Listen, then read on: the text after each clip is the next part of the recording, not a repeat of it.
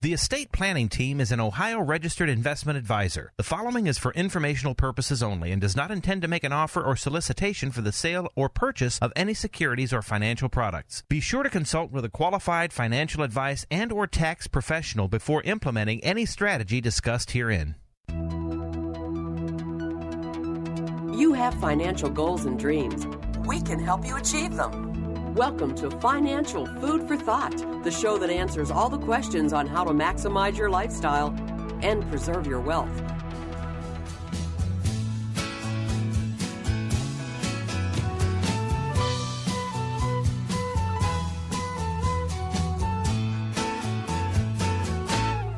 Got on board a westbound 7. Good morning, Karen. Good morning. So yeah, our bumper music is brought to you by number one hits of 1973. All right. You've heard this song before, Karen. Yes, I have. So this the guy you're going to hear speaking, also from 19, well, actually from 1974, but same time period, was born in a poor family in Southern California, small Okay. town Southern California. Okay. Um, and we're talking about the 1973 because it's it was a very similar time in this country. It, we we were going into a major recession in 1973, um, and a lot of people today think we're going into a major recession. And I think there was also some similarities between what was happening politically in 1973 as there is in 2020.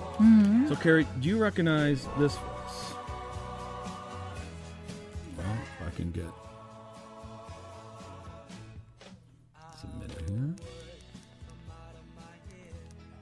zero.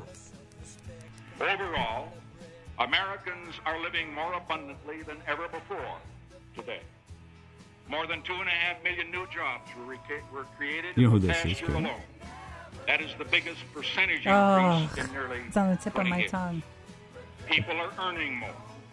What This is President Nixon. more, Okay. more than ever State of the Union address in January of 74. In the past five years, the average American's real spendable income, that is what you really can buy with your income, even after allowing for taxes and inflation, has increased by 16%. Despite this record of achievement, as we turn to the year ahead, we hear once again the familiar voice of perennial prophets of gloom. We don't hear any prophets going telling today, do you, now that because of the need to fight inflation, because of the energy shortage, America may be headed for a recession. Hmm. Well, let me speak to that issue head on. Here we go. There will be no recession in the United States of America. Well, uh, that's amazing because, in all fairness, I would hope nobody wants a recession, but I don't think a president can say there's not going to Well, be. Well, it's not the first time, you know, Well, it's like, President Nixon say- maybe said a comment that he had to you know, eat his own Yeah, words. I- I- I want- because actually, so this was the State of the Union in January of 74. Actually, in the, the history tells us the recession started a couple months before that. They, he just didn't know it. Well, you say how many times on this show, Mark, have you said, you know, most people don't realize it until it's over, Right. or the effect of it. So you know, and so what? uh, You know, what other similarities? Well, um, okay, so President Nixon at the time was under impeachment. Hmm, and not is there any similarities to today's No. president? Um, there was a big oil, big problem going on. Right. Um, it was called the oil embargo crisis Right. back in 73, 74. What we didn't we just kind of have a oil Yeah, war but- with well, Russia and OPEC? But isn't that because I mean we have a huge difference? We have this COVID nineteen. Well, we're just saying, okay, by, by, by the way, in 1973, 74, there was a major stock market crash. Right. Hmm. Okay, out coming off, by the way, a double digit return in the stock market in 1972. Hmm. Any similarities it's here? different this time. We had a double digit uh, market Right. in uh, 2019, only to have a market crash in early 2020. Um, also, uh, President Nixon in 73, 74 was dealing with China. Well, I think we've always been dealing with China. Um, I'm just I, I'm just drawing, you know, I know some but similarities. So so what isn't the same between what happened in 1973 and actually that was a the classic U-shaped recovery. Uh, you know, it went through 1975 It was a bad one. Um, you know, the, the the markets Dow Jones was down, I think, forty five percent. Um, there was, but the difference was the culprit there in '73 was stagflation. Okay, Okay. Um, which is not a, a good thing. You know, that's when there, you have high unemployment and high inflation at the same time. Okay, so that's a bad one. you Right. know. Um, now today, right now, it's not so much that we're worried about stagflation. We may actually be more worried right now about de-inflation or Right. deflation. You know, the idea that, um, yeah, we have the unemployment. Um, but we've got a drop in consumer demand, which you know, again, is is we don't have. I don't think of the threat of inflation, but we have another threat. You know, if if, the consumer demand, if we're not buying products, companies aren't making products. If the companies aren't making products, they don't need employees to sit around waiting until they do make markets. So they lay people off, and as more people get laid off, that continues the spiral of less consumer spending, which leads to more layoffs. That's the death spiral that we're worried about in a deflationary, uh, you know, status. And so, you know, and so we've got, uh, you know, so you know, maybe very some similar things um, happening. So they do they do happen though, and we do recover from recessions. So what we've been talking on this show is you know how do you protect your family from the next economic downturn we've been talking about that for the last three years okay um, and the time to prepare for the economic downturn is when times are good. All right now we've also more recently you know since march have been talking about okay what's the plan now if you didn't plan for the economic downturn? Because a lot of people didn't right? Um, so you know do you just throw your arms up? Do you just you know or no? You have to you know you have to keep active. You have to stay active. You can't be paralyzed by the fear or the giving up you know you we you know we're very active planners at the estate planning team and we're saying okay so what steps can you do um, and, and or you know do you have to modify your economic models just like the uh, the world today is modifying their uh, COVID nineteen models Right. and just like the Federal Reserve is modifying their economic downturn models um, I'm not so sure you shouldn't be doing that with your own financial model. In other words, uh, you know, your plan A, your plan B, your plan R. You know, you know, you know. Do you want to, you know, assume a V-shaped recovery? Do you want to assume a U-shaped recovery? How about a W? Or are you in the Nike Swish recovery? You know, they're all, you know, nobody knows what the answer is. That the idea is, you know, what gives you peace of mind that you can move forward with either if you have to make a major financial decision in the next year or two, whether it be uh, retirement or whether it be buying a new house, could be uh, having to pay for a daughter's wedding, you know, anything, you know, and, and kind of go over there. All right, get us started, Carrie. All right. Good morning, everyone. You're listening to Financial Food for Thought. We are here every Saturday morning on 1420 a.m. between 9 and 10. We are a financial educational talk program here to give you helpful information, talk about planning strategies and concepts and how financial news relates to you and talk about opportunities as well as the potential problems. And um, it is sponsored by the estate planning team. And the estate planning team is a fee based traditional financial planner, um, an Ohio registered fiduciary planning firm. And what we do is build custom financial plans. We're not investment advisors. We do look at people's assets or clients in terms of risk growth and tax efficiency, but our clients either do the investments on their own or work already with an existing investment advisor. And if you've listened to the show, you know we believe with coordination of plans. We help people who are working or who are already in retirement. And looking at, I heard when Nixon said it's about net spendable dollars and getting clarity, Mark, you talked about these financial plans of okay, this was my plan to retire this day, but this happens and now maybe that plan changed. So I don't know how I'm going to have to adjust. Right. Um, and being able to put that together in that modeling and then taking advantage. Right now, we have more favorable rates, uh, tax rates. They're only uh, go- good through right now through 2025. Well, unless Congress extends Right. them or makes them permanent, but Do you think tax cuts are going to continue? I don't say know. tax rates are going to go up in the future. with a split Congress, I don't know if Yeah. m- any major tax law uh, So right now, rates are going to go down any, you know. for the people that don't know, which I'm surprised, um, they with a suspension of minimum required distributions for 2020. Um, many people have opportunities, especially if you have IRAs, company plans, and steps you may want to take this year that can at least set yourself up, especially if tax rates are going up to minimize future tax liability. And even when we were talking about that, I thought about a case that we've been working on for a couple months where we had someone come in for a free consultation, which, by the way, we do offer either by phone or in person for people who want to come in. They initially called because the plan was to retire at 65. So then they could go on Medicare. His, um, it was a couple. The wife was a couple years older. She wasn't working. She had already, she worked part time and um, was no longer working but now he's 63 and he was kind of like a forced buyout severance kind of he knew oh, well if i don't take the buyout i'm you know going to be forced out Yeah, very common. so you know, you know that's two years so they're really worried about great i have two years they looked they got got the price tag on COBRA was shocked it's a little, little Little sticker, shock, there. right? So now, does this change our plans of retirement and all our things? Well, not, um, at least that's what we're doing. We're working on building those price tags and time frames and conservative growth rates and inflation. And for this couple, they have quite a bit of money in 401ks. And so then it's taking, uh, you know, how do we do an effective distribution plan from those assets? Now they do have kids, but their primary goal isn't to create a big pot of money for their kids, unlike necessarily the depression generation and people who were originally working with the estate planning team who had estate tax was a big issue with Ohio repealed, federal uh, exemption very high that doesn't hit most people. They said, look, we've helped our kids along the way. If we leave them something, they get something, but we want to spend and enjoy it, and we want to make sure we're okay. Now we have a couple years of healthcare costs that we have to cover, at least for the husband, because the wife's older. Um, so those are the things that we're modeling and we can help. Remember, we do offer a free consultation. We're very different.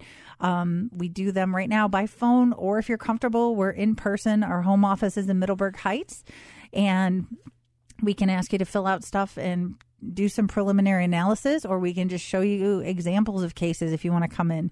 And you can take advantage of the free consultation at 440 239 2090. That's 440 239 2090, or you can visit the website at financialfoodforthought.com. That's 440 239 2090. Oh, excuse me, Carrie. I'm just having a sip of. I brought in some Belmont Jewels. All right. Belmont. You know, again, thanks China. Won't be able to, you know, listen to the Belmont Stakes.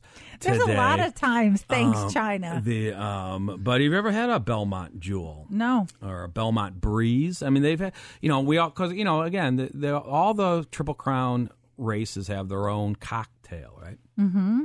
And so, um, of course, the Kentucky Derby is famous for the mint julep, and that's been very consistent. The other ones, certainly the Belmont Stakes, has kind of changed over the years, but the Belmont Breeze, that's a little bourbon, a little sherry, a little orange, a little cranberry, and a little mint. That might be Okay. good. Oh, shaking over ice, but but do you- but not many people have a lot of sherry lying around. Do you have a bottle gonna- of sherry? No. no. That sounds like too many ingredients. Yeah, so there's an easier one. So the, that's the breeze. So the Belmont Jewel is a little bit easier. You got yeah, yeah, bourbon. We all got that lying around. You know, Right. lemonade. You can find some of that around. And what's the other little red fruit? Not the cranberry, but the other. The little- maraschino no, cherry? No, the, the the tiny like fruit prom uh, pomegranate. Pomegranate? yeah, there you go. Oh, like the big fruit that has the little seeds that. Yeah, Okay. where- yeah, that's what I meant. Yeah, Yeah, it's not a pom- little. It's yeah. yeah, it's it's a big fruit with the little seeds. Yeah, right. it's weird. okay, that's why you. Yeah. good, but so, weird. All right, so uh, you know, whatever. I yeah, I can skip the you know lemonade and the pomegranate. Just you know, give me the bourbon in, in these times. Um, U.S. economy shrank five percent in annual rate in quarter one. Ouch. Mm-hmm. Um, unemployment rate stands at you know for April fourteen point seven percent. The jobless claims came in this week at 2.1 million. That brings the 10 Mm-hmm. week total to 41 million. Um, here, right here in Ohio, the jobless claims this week came in at 42,000, bringing the 10 week total to 1.3 million. Okay, the Ohio has already dispersed in unemployment benefits 3.1 billion. Ouch. And that's only going out to 644,000 claimants of the 1.3 million who have filed. wow. Um, dire situations. Well, and maybe that's why there is the simple, simply wise retirement confidence index did a study early May and said that 26% of people were planning to delay retirement. There you go. I would think that's a little low based on everything going on. So, um, all right. So maybe it's a little bit more on the Belmont Stakes later on. Um, what else is happening, Carrie? So we've been talking about, you know, how can you plan um, in a pandemic? Um, a couple of things you have to look for opportunities, and we had some major tax law changes, right? And you mentioned that you know there's still people calling in today saying, "Is it true I don't have a required minimum distribution I have to take this year?" Yeah, that's true, um, but you know how does that fit into your plans? I mean, maybe you need the money for spending. Uh, Maybe you, like you say, maybe you want to do a Roth conversion. Right. Um, maybe you, you know, maybe this changes if you were doing qualified charitable distributions. Maybe this changes your opinion about that. Okay. Um, if you were, eh, you know, and, and and so, you know, part of that is saying, okay, how do you stay active this year? You know, when when you have these things going on. Um, and so so one of them is, for example, let's see if I can think of a a case that I've been working on. Um, all right, so so normally, Carrie, um, you know, we get the comment a lot of times, hey, you know, Mark, I've got some excess cash lying around, right? I, my cash reserve is too high. You know, rates are going low again. You know, CDs aren't paying anything. You know, so I, can I just put some of my cash into my Roth IRA? And it's like, well, no, we call that a Roth IRA contribution, mm-hmm. right? And in order to do that, you need earned income. Okay. So if you are retired and don't have earned income, the answer is no. You mm-hmm. can't just take your excess cash in your savings account and drop it into your Roth IRA. All right. Um, you can, however, do Roth conversions. Mm-hmm. Okay. That's where you take existing IRAs and convert them over to Roth IRAs, and that's what a lot of people are looking at because in the in the standard rule, you cannot convert your required minimum distributions to Roth IRA. Right. The law doesn't allow that. But in a year where you have no required minimum distributions, that means from dollar one coming out of your IRA, you can convert over to Roth IRA. Also normally at this time, Carrie, I'm talking to the audience about you know what they're going to do on their second quarter tax estimate due June 15th. Right. If in fact they're making or plan on making quarterly estimates. Now, here's where I'm saying this year is different. This is all leading somewhere, Gary, right? Mm-hmm. So this year's different because the first quarter estimate normally due April 15th and the second quarter estimate normally due June 15th have both been extended now to July 15th which is the extended due date for the Right. 2019 income tax returns. Not only the extended due date to file, also the extended due date to pay. right? Um, so, um, so that's coming to play. Now, here's where we get into the problem, right? Um, so a, a lot of times, you know, we, we, when we're talking about the quarterly estimates, we talk about, well, what's your plan? Are you going to follow a previous year safe harbor or are you going to follow a current year safe harbor? The idea is you don't necessarily want to get big refunds. Now, maybe you do want to get big refunds, Right. but we don't recommend that. You know, why give the government an interest free loan, especially when times are tough? Um, so, you know, so the idea is, as a matter of fact, it's okay to owe money on April 15th. You won't be charged an underestimated penalty unless you owe too much, right? And so, how do you know you don't owe too much? You got to meet one of these safe harbors. Um, and you know, and and the previous year safe harbor is where you're just saying I got to pay in timely 100% of last year's tax. The caveat to that for federal is if in the previous year your adjusted gross income is in excess of $150,000, you got to bump 100% up to 110%. Ohio just has the 100% rule.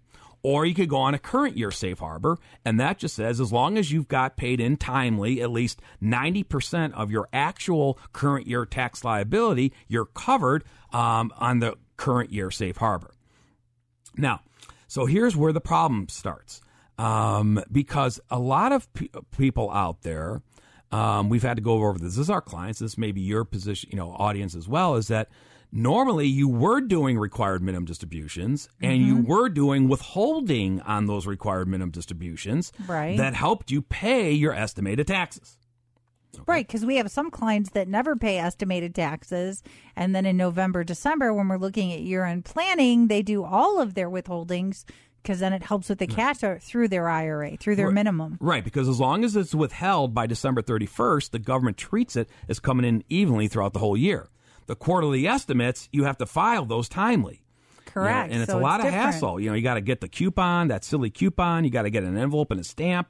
You got to write out a check. You know, we always recommend if you do that, make copies of all that um, before you send it away. And, and, and we, not that we've had any problems with people Right. filing quarterly estimates before, Carrie. We've seen everything under the sun.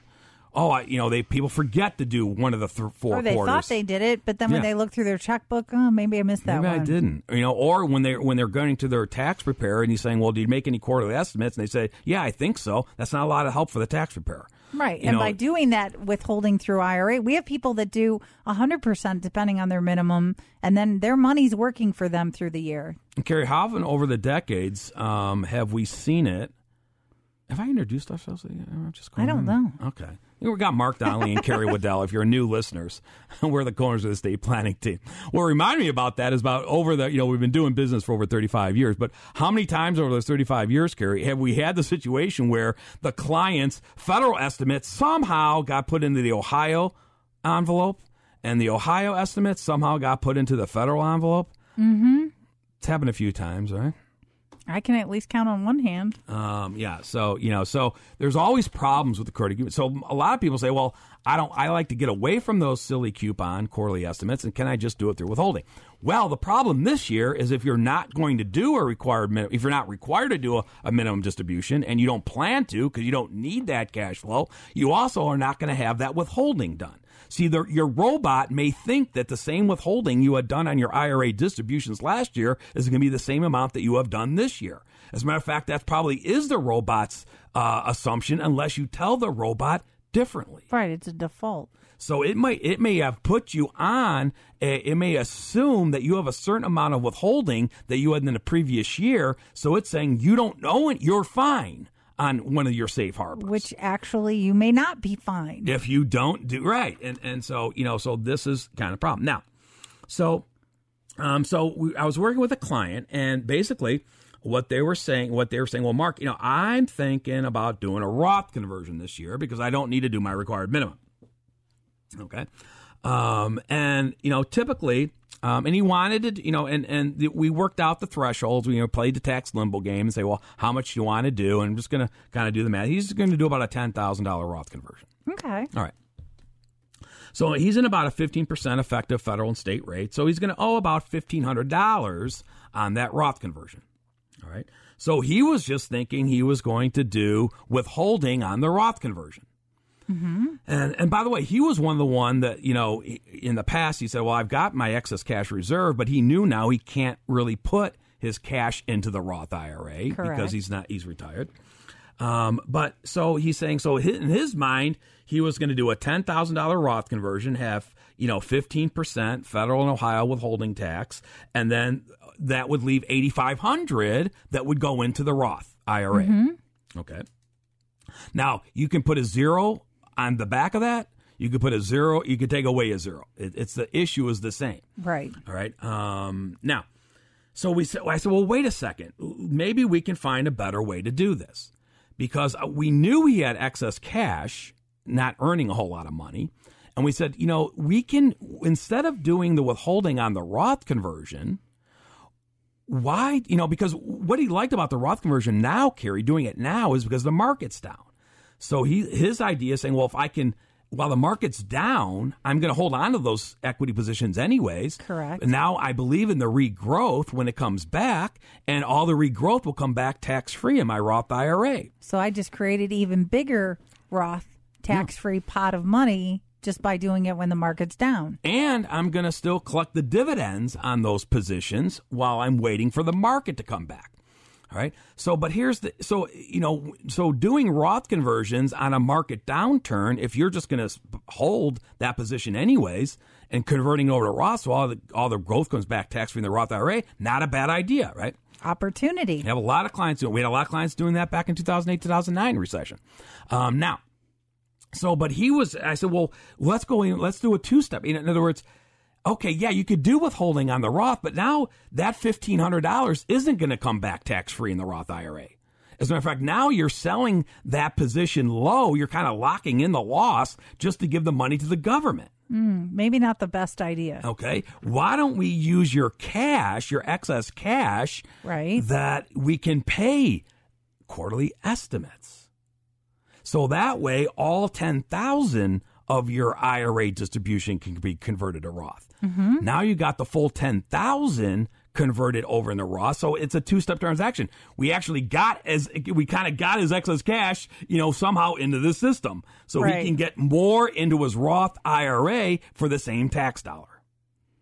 All right. Um, now he said, but yeah, but um, am I? I didn't make, and and this is where he gets the break because he's not behind on quarterly estimates because the one that was due in, in April and the one that was due in June or coming up here in June are now extended to July fifteenth. Right. So he can still make a quarterly estimate to cover this, you know, th- th- this now this safe harbor that we're working on with the ten thousand Roth conversion and still be deemed timely.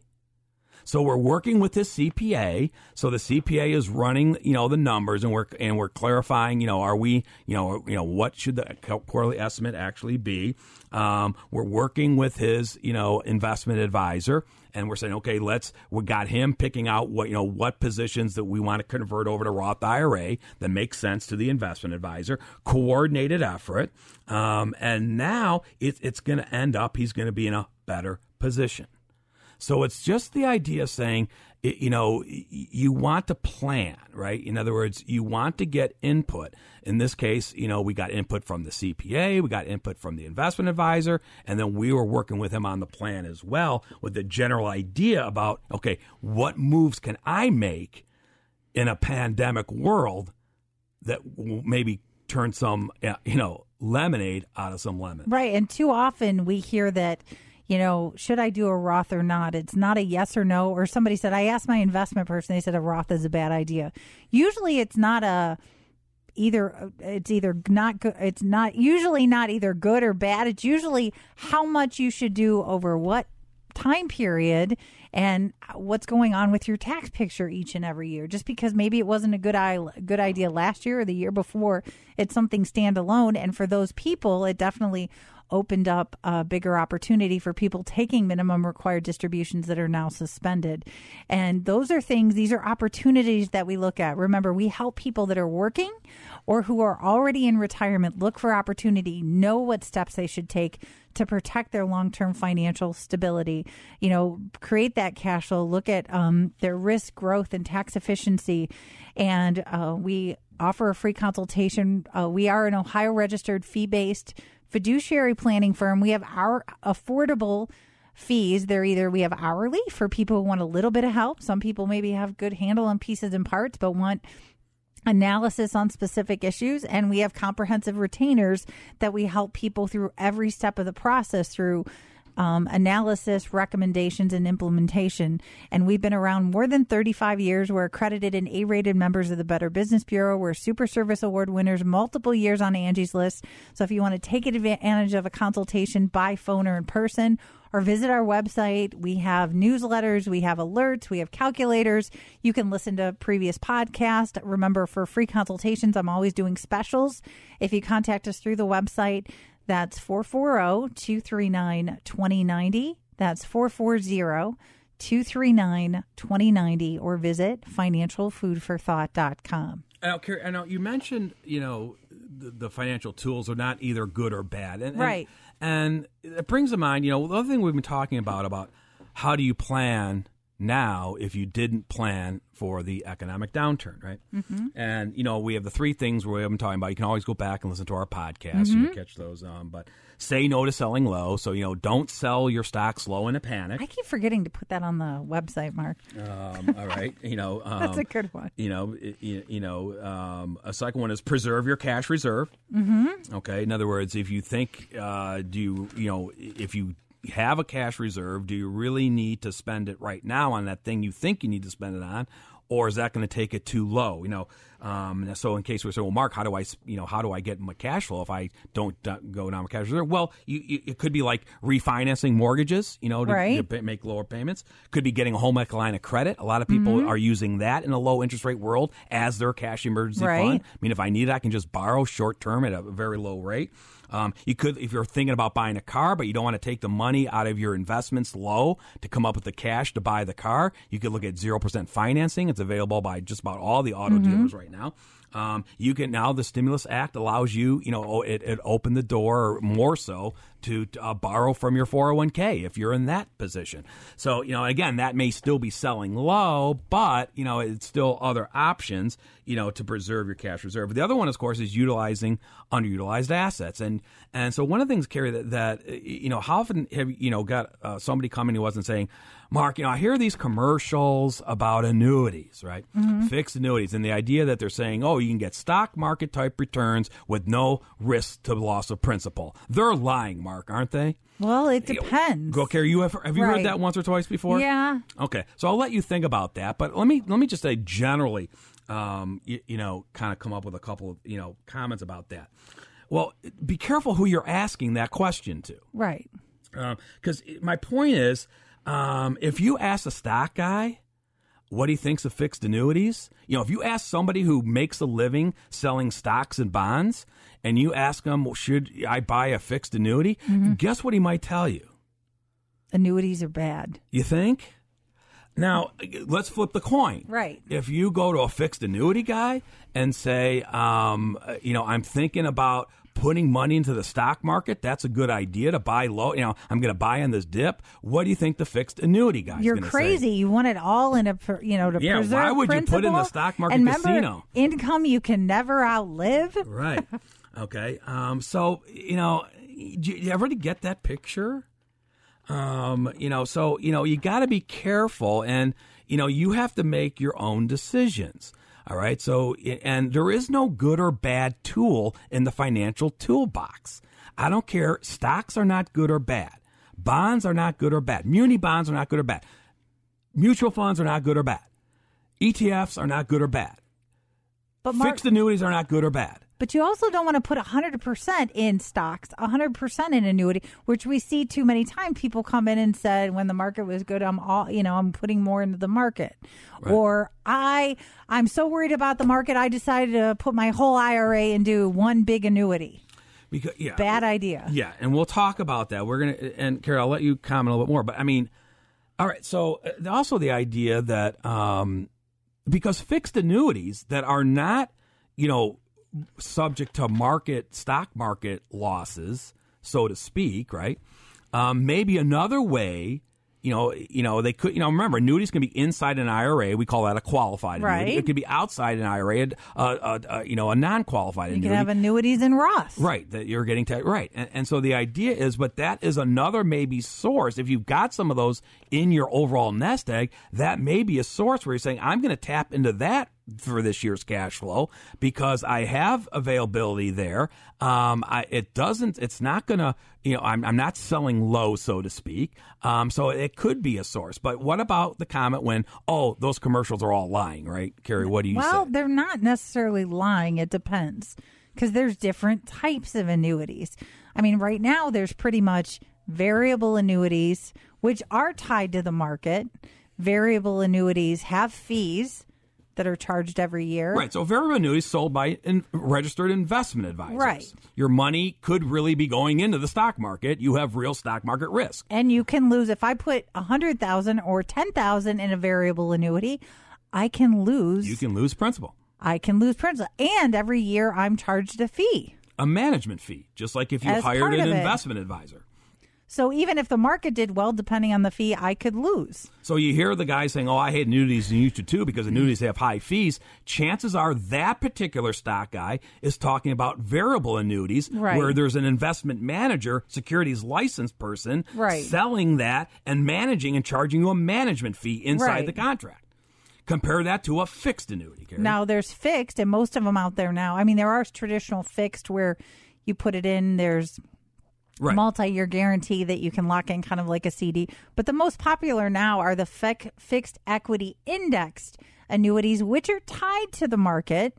But if I put in 10,000 or 100,000, I'm not going to lose my principal. Right, because in this case your money is not really going into the stock market. All the all your contracting with the company, the life insurance company, is, is saying that what they pay you will be based on a market index. And usually they have different type. They usually have a fixed strategy, Right. and then they have different strategies. And like all annuities, they have different surrender terms that you need to be aware of. Right. um, and what the penalties are if you want to get out early.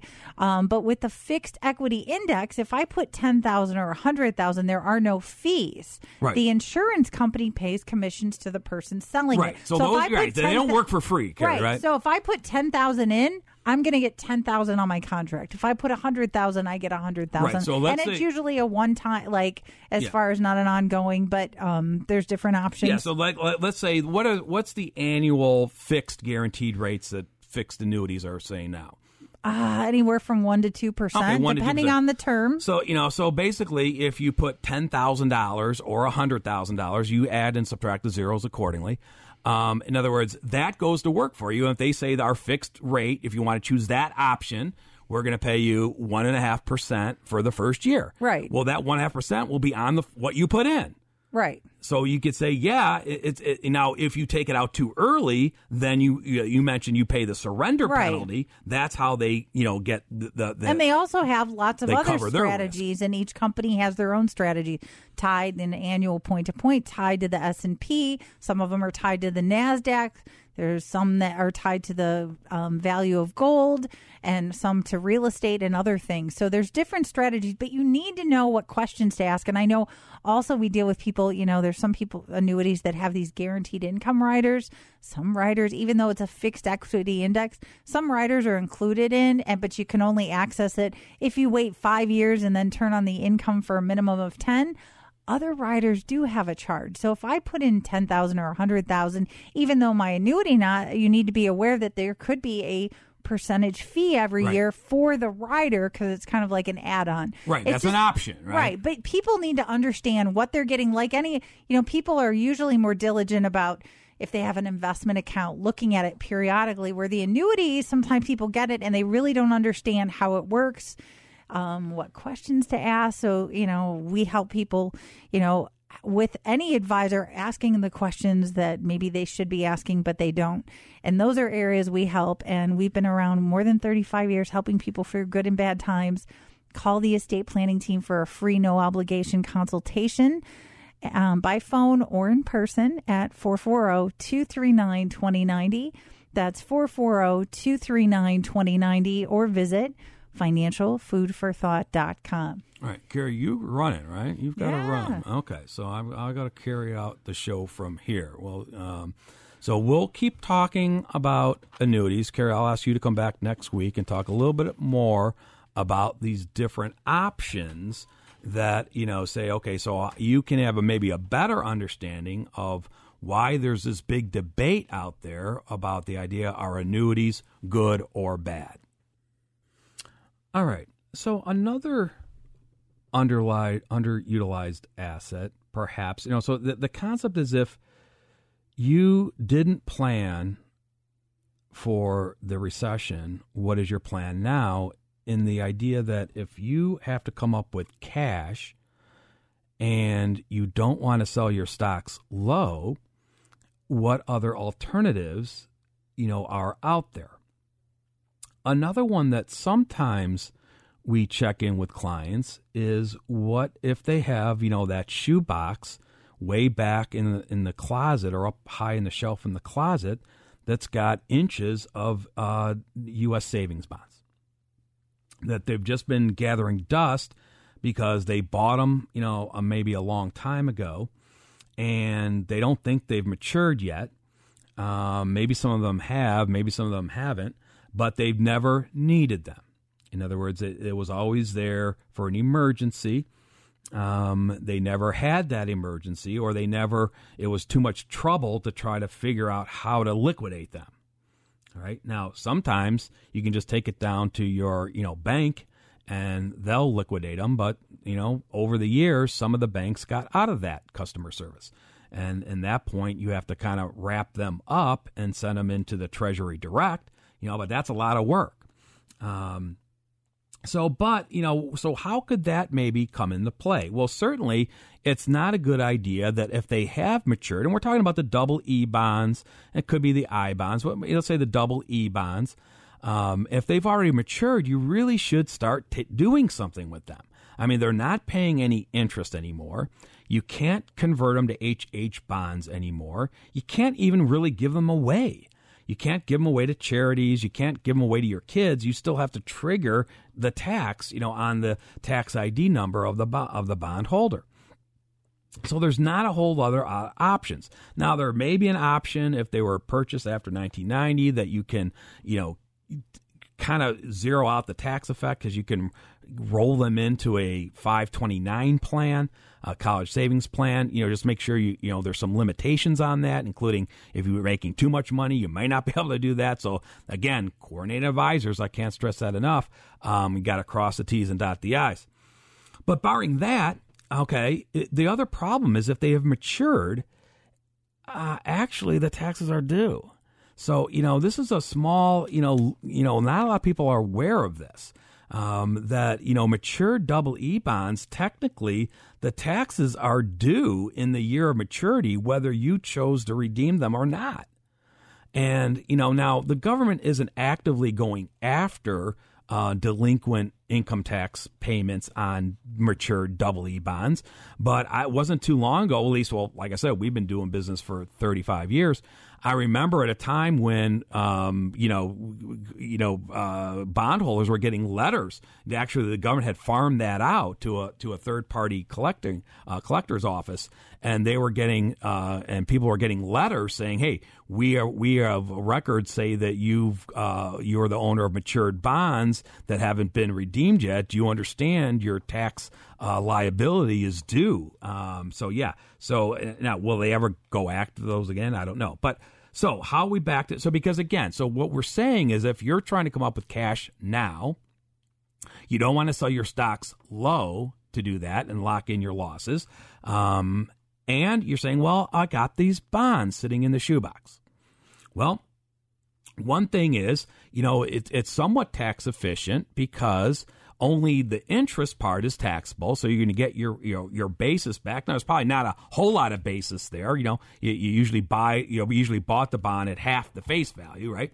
So, you know, if you bought a $50 bond, you have a $25 tax basis, and then you've got the accrued interest. Uh, Um, but the other thing is um, that that interest is subject to federal income taxes, but Ohio doesn't tax it. Okay, so you're getting a little break on the Ohio taxes when you're redeeming those double E bonds. Um, now, you know, so now you could say, well, that may be fine and dandy when I've got, you know, I was planning, Mark, I was planning on doing that anyways because I had a bunch of bonds maturing this year. But maybe you've got some bonds that maybe aren't actually maturing to next year or the following year. Well, you could still look at that and say, okay, if I redeem them early, I'm going to lose the interest. Um, but, you know, you have to look at that if you're really not trying to sell your stocks low. Um, and, and, maybe you're saying, well, maybe if I hold on to those stocks, maybe, you know, in a couple of years, the regrowth on those stocks and maybe actually the, um, the dividends, I'm still collecting the dividends if I'm not selling those stocks. Maybe that can compensate for the um, you know decrease in interest that I'm giving up by you know that guaranteed interest that I'm giving up by you know redeeming the bonds before the year of maturity. Um, so you know, but again, it's just the idea that you know, are you thinking about ways? Are you actively thinking about ways to um, you know kind of deal with that? Um, the other thing too is, um, you know, just just a quick tax brief. There's there's a lot of you know questions right now. Everybody, I kind of realizes that we have a little student loan debt crisis in this country, um, and you know, it's interesting because um, there actually, you know, may be some bipartisan um, support to deal with that. Um, now, there has been some you know deferrals or for you know in other words for you know for the federal student loans that they you know that you you know kid you know this the borrowers have some time that they can put off paying you know paying uh, those back right now. Um, but you know, and then but with the real the bigger talk, you know, we we keep talking about you know is what the fifth bill is going to have, um, and you know, is there going to be more relief? for student loans. You know, it, when we had the, you know, all the Democratic candidates who are running for president, you know, of course, there were a lot of talk at the, on those Democratic debates about, you know, forgiving the student loan um, debt, right? And it's a big number, um, getting bigger. Um, and you know, be, going beyond you know just the idea of forbearing the loans, where you don't have to make the payments for a couple of years, and you don't get a penalty. Now, there's been some problems with that plan as well because you know even though the government said if you you know they wanted that the the the, the bar the, the loaners the ones who are loaning the money money out some of the private loaners if they for if they gave a forbearance as well if they were following the federal's leads they did not want that that would hurt the borrower's credit rating okay so the so the credit agencies weren't supposed to get information saying that these people that were not paying their student loans because the law said they don't have to for a few months, that it wouldn't reduce their credit ratings. Um, unfortunately, some of that leaked through, and so now we're finding out that um, you know even though that wasn't supposed to happen that way, some of the uh, bar, some of the loaners, you know, uh, you know, ended up you know giving the information that you know now appears that the borrowers are delinquent on their loans from their credit ratings. So that's got to be cleaned up as well. Um, but you know, but th- there is, like I said, there is some bipartisan support that says, okay, maybe we are going to um, not, you know, actually forgive an amount. So, you know, there was something in the HEROES Act about that. Um, and there's also been another talk. So you've heard about the bankruptcies, right? Uh, that that you know how many companies have filed bankruptcy in this COVID nineteen recession, and the list is you know goes on and on. Um, and the idea is saying, well, if companies can do that, and these aren't small companies, right? You know, J.C. Penney, um, you know, uh, maybe some of the airlines, you know, you know the uh, you know, a lot of retail, you know, they're not small companies. If they can just write off all their debt, why can't the student file bankruptcy to get rid of all their student loan debt? And right now, the bankruptcy law doesn't forgive student loan debt in that proceeding. But there has been some bipartisan support to say, well, maybe maybe that's how we should resolve this. Maybe we should just let the students, if they want, file bankruptcy and therefore their student loan debt is forgiven in a bankruptcy court and they can go on their lives. Wouldn't that be a shocker? Now, I don't know if that's going to gain support. Actually, federal chairman Powell kind of said, well, he doesn't see why there's any reason why students should not be able to have their student loan debt discharged in a bankruptcy proceeding. So there's a big wig who's saying, hey, maybe that's not such a bad idea. So stay tuned for that. And that's the idea. If you've got a student or maybe you've got your own student loan debt, you know, that may be something, you know, we'll keep our eye on to see if we do see, you know, politically bipartisan support to say, well, maybe there is another solution for this growing you know, student loan crisis in this country. All right, so you're listening to Mark Donnelly. My partner in crime had to cut out a little bit early. Got a few minutes left. Here's another number one song from 1973. 73, the year of great, well, not maybe great, but a major recession started in this country, where maybe you know some similar circumstances. Maybe think is is it happening again? Hopefully not. It's always different this time. Maybe the Federal Reserve has learned more. Maybe our political officials have learned more. So, do you remember what you were doing on Belmont Stakes Day back in 1973? I, I, I certainly do.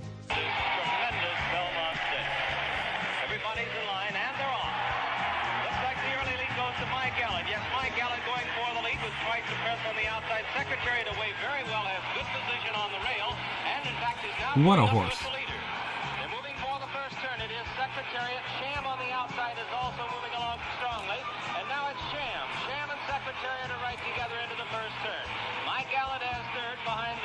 You know, the the jockey, Travers, Private Smiles as you know, in retrospect, said he knew that it was going to be a Sham on the outside. incredible Belmont Stakes for Secretariat. It's just how special it was going to be. Secretariat second. Then there's a large gap. Make it eight You know, lengths back to My Gallant in he he always said, you know, anything can happen in a horse race, but he was so confident by the way Secretariat was acting of the, like the 24 hours before the race. Um, you know, he actually told the, the owner said if, if he gets beaten in this race, I'm going to hang up my tag.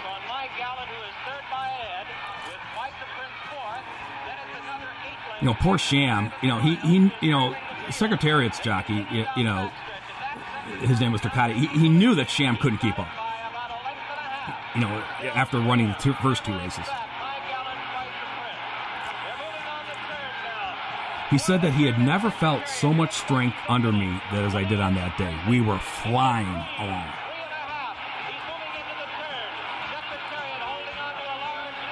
He said at one point he realized the only race that was left was against the clock. You know, so Secretariat had the Kentucky Derby best time ever. The Preakness, it was a controversy, but it ended up in retro history saying he had the best time ever. So the jockey said, "I want no mistake in the Belmont. It's going to be he's going to have the best time ever."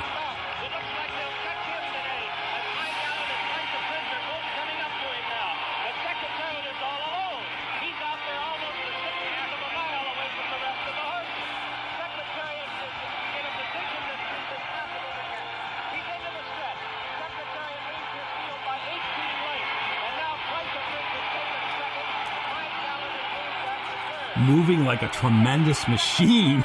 My Gallant third.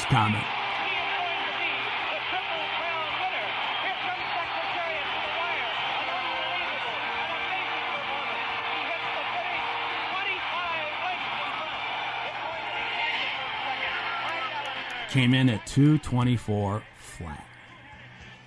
A record that will never be broken. Especially now, if you heard the, you know, the Belmont Stakes has been rescheduled for uh, June 20th, so it's not too much longer. But because the horses haven't had, you know, haven't been running, they they shortened the track for the Belmont. You know, the Belmont was always the longest one, so you know that's going to be a little different. But and you know we i mean Secretariat he defined social distancing right um, and they said you know he had the biggest heart and figuratively and literally where most thoroughbred races race horses say you know their heart is about eight and a half pounds. Secretariat's was over 22 pounds they found out in the autopsy. It, it, it, it just shattered the racing world when they say I mean he was and they're saying that big heart it, he was like a locomotive being able to you know go down. In the three races Kevin the three track records I don't think once did the jockey ever have to use his whip.